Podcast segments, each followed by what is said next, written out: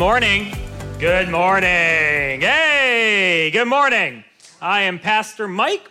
It is so strange to see this place so empty.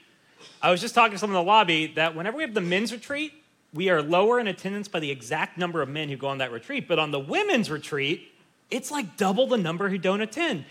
And I wonder why that is. Why do you guys think that is? Men are the worst. That's the answer to the question. Anyway. anyway, today we are going to continue on in our series, Breathe, where we are exploring the book of Psalms, which is Israel's hymnal or songbook. And it's been compiled across the vast ancient history of the country.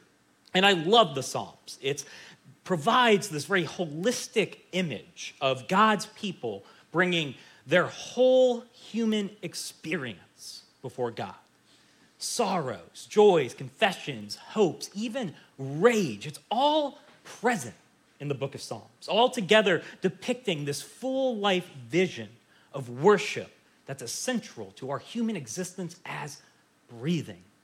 And we're exploring this book particularly through the six major categories or types of Psalms. And last week, Scott introduced the first category, which is the Psalm of Lament. And today, we are going to turn to their opposites. But first, I want to do some greeting time, and I want you guys to think and to answer these two questions. What are you most annoyed by and most grateful for in your life right now? Tell your neighbor, I'm going to give you 30 seconds. We'll say 30 seconds.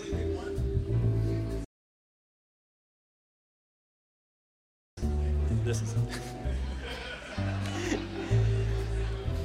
Okay, that's enough. That's enough. That's enough. You gabbers. Okay, so quick poll, and I truly do not care what your answers are, but quick poll. Which of your answers came to you the quickest? The annoyed, right?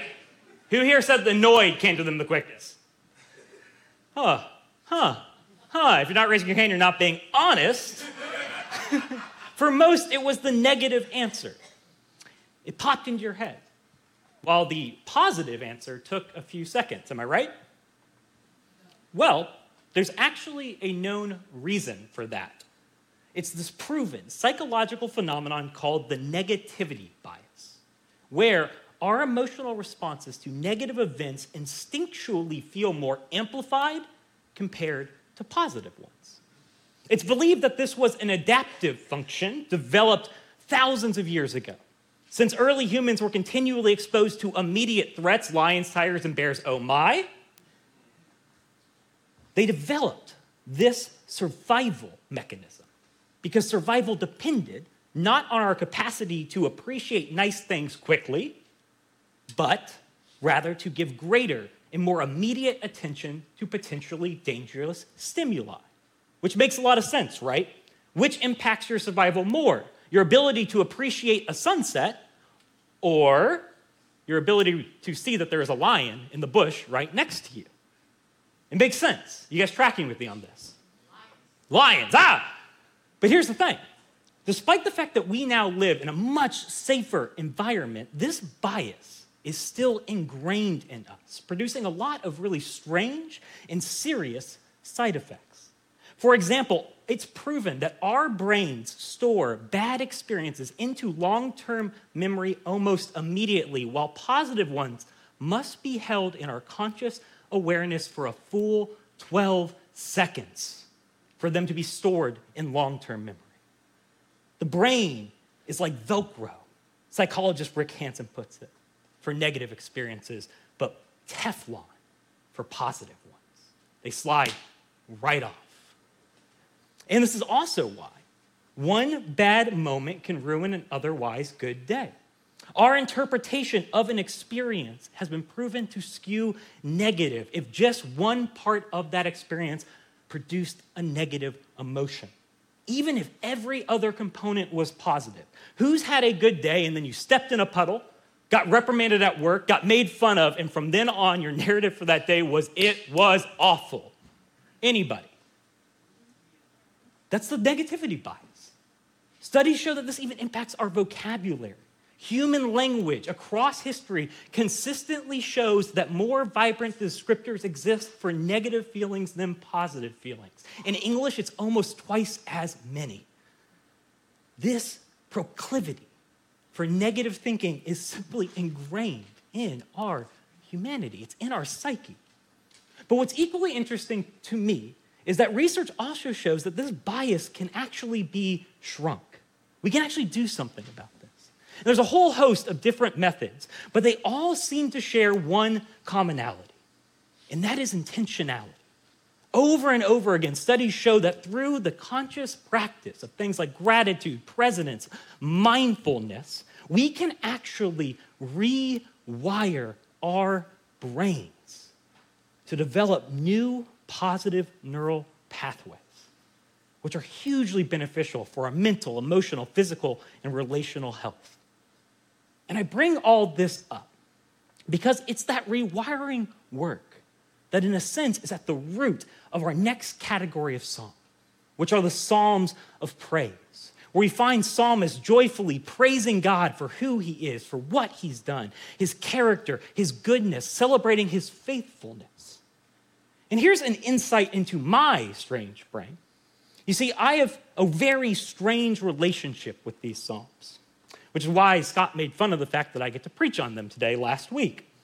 See, I have found that everyone struggles to connect with at least some type of song. Usually it's the ones that are sad or really angry, and there's like dashing of children on rocks. That's in the Psalms, don't go read it.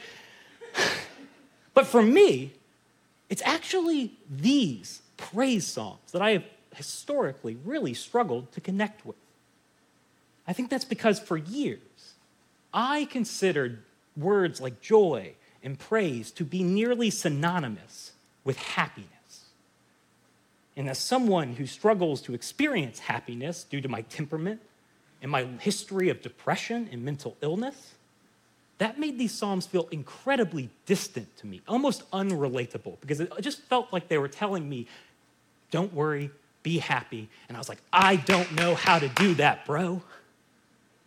However, as I've studied the scriptures, I've actually found that these Psalms offer a different vision for that, a different vision of joyful praise that's far different, far more meaningful than just be happy. One that's nuanced, and I think when we practice it, capable of rewiring our brains in profound ways. And to explore how, I want to dive into what is perhaps the most familiar psalm that there is, which is Psalm 23. Though, I will say, it might not be as familiar as we think. We begin in verse 1, where King David writes The Lord is my shepherd, I lack nothing. He makes me lie down in green pastures, He leads me beside quiet waters, He refreshes my soul. He guides me along the right paths for His name's sake.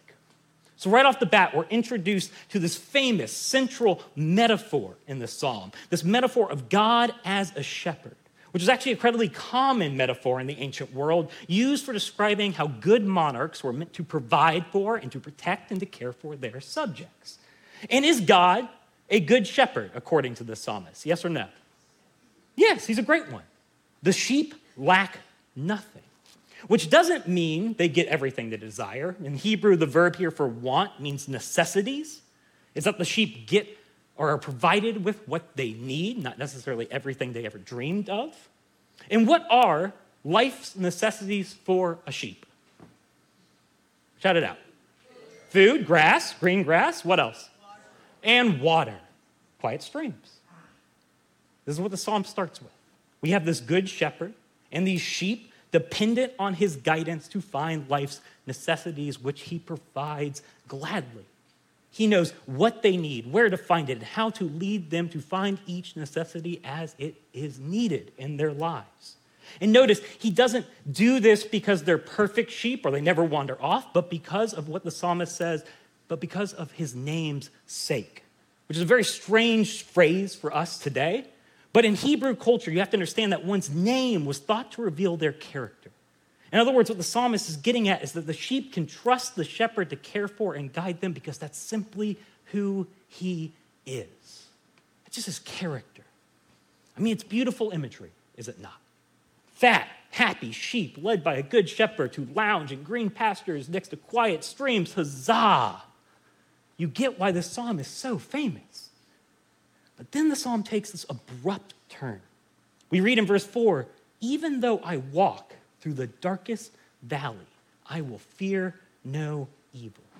For you are with me, your rod and your staff, they comfort me.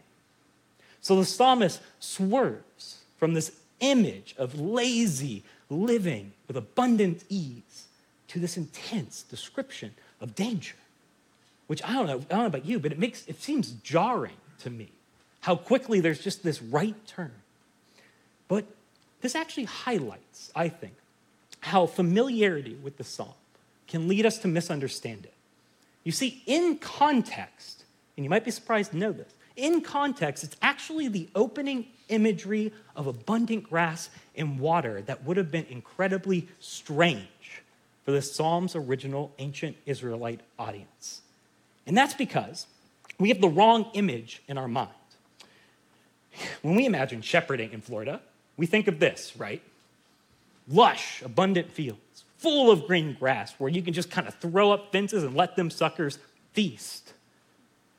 But y'all, Israel ain't Florida. It's a desert land of dry, rocky hills with sparse, tough grass, where water is scarce and actually sometimes vanishes from a region almost entirely based on the season. More so, it's defined by these geographical phenomenon called wadi. What the wadi are, are they these rugged, steep, dry valleys cut throughout Israel's hilly landscape. And that's what the psalmist is describing here. This shift isn't strange for an Israelite reader. It depicts the everyday life of an Israelite shepherd doing their job, leading the flock through these wadi, a necessary and perilous part of being a shepherd. Commentator Gerald Wilson offers this great insight on this movement. He writes In the migration through the spring landscape in search of ever elusive grass and water, the flock must pass into a into and through the deep, rugged wadi. The air in the bottom is heavy with rising heat of the day, and the canyon depths are swathed in dark shadows as the rising cliff walls exclude the distant sun. At the moment of crossing the wadi floor, the pleasant scenes of green pastures and still waters would seem far removed. There's no grass or water, oppressive heat, and the whole flock must struggle up the steep sides of the canyon to resume its journey towards the next feeding. I think with that context, the imagery starts to make sense. Even though I walk through the darkest valley, which is actually a hyperbolic pun in Hebrew that combines the word shadow and death, it essentially translates best as the shadowiest of all shadowed valleys, the most shadowed of the wadi. In dramatic terms, the psalmist is describing not something strange to his audience, but the normal life of a sheep. Mean, just think about it for an Israelite shepherd, keeping a flock alive meant moving to where the water and plants were, guiding them through wadi, through deserts for days on end at time, which meant that a sheep's life was not defined by ease, but rather by uncertainty. After a hard journey, they'd come to patches of life and they would find rest for a time, but then when the sustenance ran out, it was back into the desert, the place of scarcity and trial to traverse these treacherous canyons that were full of risks like dehydration, falls, broken legs, death, traveling without certainty concerning where they were going or when they would arrive. And yet, are the sheep in this psalm afraid? No. The psalmist states, I will fear no evil or harm. Despite the danger, they look to the shepherd's rod and staff, the stick used to guide a flock's movement, and they find the total comfort of complete trust. Not because they'll avoid the wadi, but because they know who their shepherd is, what he has always done, and that he's with them. That they've gone on this journey before, and even though it seems dark and dry and hot and oppressive, they know that every single time their shepherd has led them through to green pastures on the other side. they can trust because they know that this shepherd is going to lead them to where they need to go on the other side of this wadi, too. It's total trust that sustains a sheep's life. And with that in mind, the psalmist concludes with this final statement of praise. Verse 5 You prepare a table before me in the presence of my enemies. You anoint my head with oil, my cup overflows. Surely your goodness and love will follow me all the days of my life, and I will dwell in the house of the Lord forever. Psalmist again shifts, but this time to the concrete human realities of his human audience, describing God now as a good host who sets a table for his people, one with things to eat, oils, and overflowing cups of wine. All powerful imagery in the ancient world. To invite someone to one's table was to offer security and intimate friendship to that person. And that's God's invitation, according to the psalm to, through trust, enjoy intimate fellowship with Him every day of our lives. And again, do you think that King David believes that that means that you will have a carefree life? No. He states explicitly right here that he can experience this in the presence of enemies, of harshest troubles. And within that, I think I begin to find a truly compelling vision of joyful praise. It's not always being happy. It isn't tied to our uncontrollable circumstances. It's grounded in trust concerning who his host is. And trusting that he can experience the good shepherd's provision, love, and presence in everything and in every moment of his life, past, present, future, no matter what. Y'all, I think that lets this psalm preach. I mean, tell me if I'm wrong. We all have seasons where life feels like it's just overflowing with goodness and comfort, like we are just lounging lazily in green pastures, thinking that those days will never end. Has anyone been there before? Anybody? Yeah. But does it stay that way? Ever? No, because the nature of this life means that there always comes a point where, for reasons inside or outside of our control, the green pastures dry up. And we must wander into unknown, dark, barren lands once more, following a path that seems impossible to predict in terms of who we are in the moment. Not, I mean, has anyone been there before? Let me ask that. Has anyone found one of those green pastures fading into a dark valley? Am I the only one? But in that, in that, what the psalm wants us to understand with our whole being is that even there, even in that journey, we can find cause for joy and praise. Not because God is going to magically turn our deserts into the Tallahassee Greenway, but because our shepherd is good at his job. He's a shepherd we can trust. One who's always with us, and that because of who he is, he will not stop caring for and guiding his sheep in the green pastures, and the dark valleys of this life, all the same. It's our awareness of and trust in the presence of that good shepherd and host, our good provider God everywhere, who is in everything, who is always with us. That's the true definition of joy, the psalmist says. And y'all, I think that has transformed entirely how I think about joyful praise. Because if you're depressive like me, if joy, again, if it's about always being happy, then I guess it's just not for me. It's like shrimp, I guess. It's just not for me. But if joy is instead about my posture, my acceptance of reality as it is, my gratitude for what I've been given, my contentment with this moment, and the awareness of who my God is and how much He loves me, if joy is instead about knowing that the creator of all life is with me, leading me and welcoming me to his table, no matter what I'm feeling in a season of this life, and that he will not let evil get the last word on me. If joy is simply trusting that God, yo, that's joy that can cast out my fears. That is joy that can sustain my life. That is joy that I can find and trust in all things. Can I get an amen? That is joy that warrants praise. But it's also a posture that I think is much harder to develop in some ways. It's a posture of joyful praise that thanks to these aspects of our humanity, like the negativity bias, require a fundamental rewiring of our brains. Which, y'all, bad news means one thing, according to studies practice, practice, practice. A commitment to intentional practice. If we have any hopes of developing what the psalmist describes here, we've got to practice. And for me, as I sat with the psalm this week, I think it highlights some components of what that might look like. I think first, the psalm reminds me that cultivating joyful praise requires practicing remembrance. You know, we learn to trust in life's deserts by remembering, celebrating, and retelling our past stories about passing through deserts to find green pastures on the other side. And y'all, I don't think we do this enough. We're so focused on the next thing in this country that we often fail to recall the times when the impossible happened in a hopeless situation to recall the unexpected growths that we found along the way, to recall the experiences of compassion that we felt at a bottom or at a moment where we didn't think we deserved any.